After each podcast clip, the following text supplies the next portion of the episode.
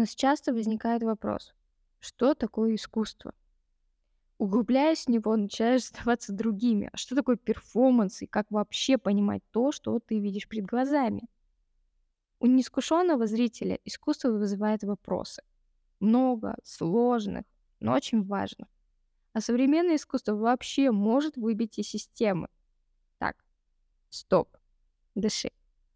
С вами «Поколение картинок» Лина Сумарокова и первый сезон про золотую жилу, интересное, необычное направление современного искусства – перформанс.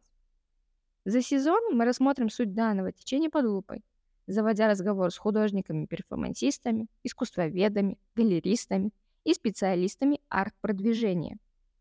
Может, мы вместе найдем ответ? Перформанс – это путь созидания или новая форма вандализма и вседозволенности. До встречи!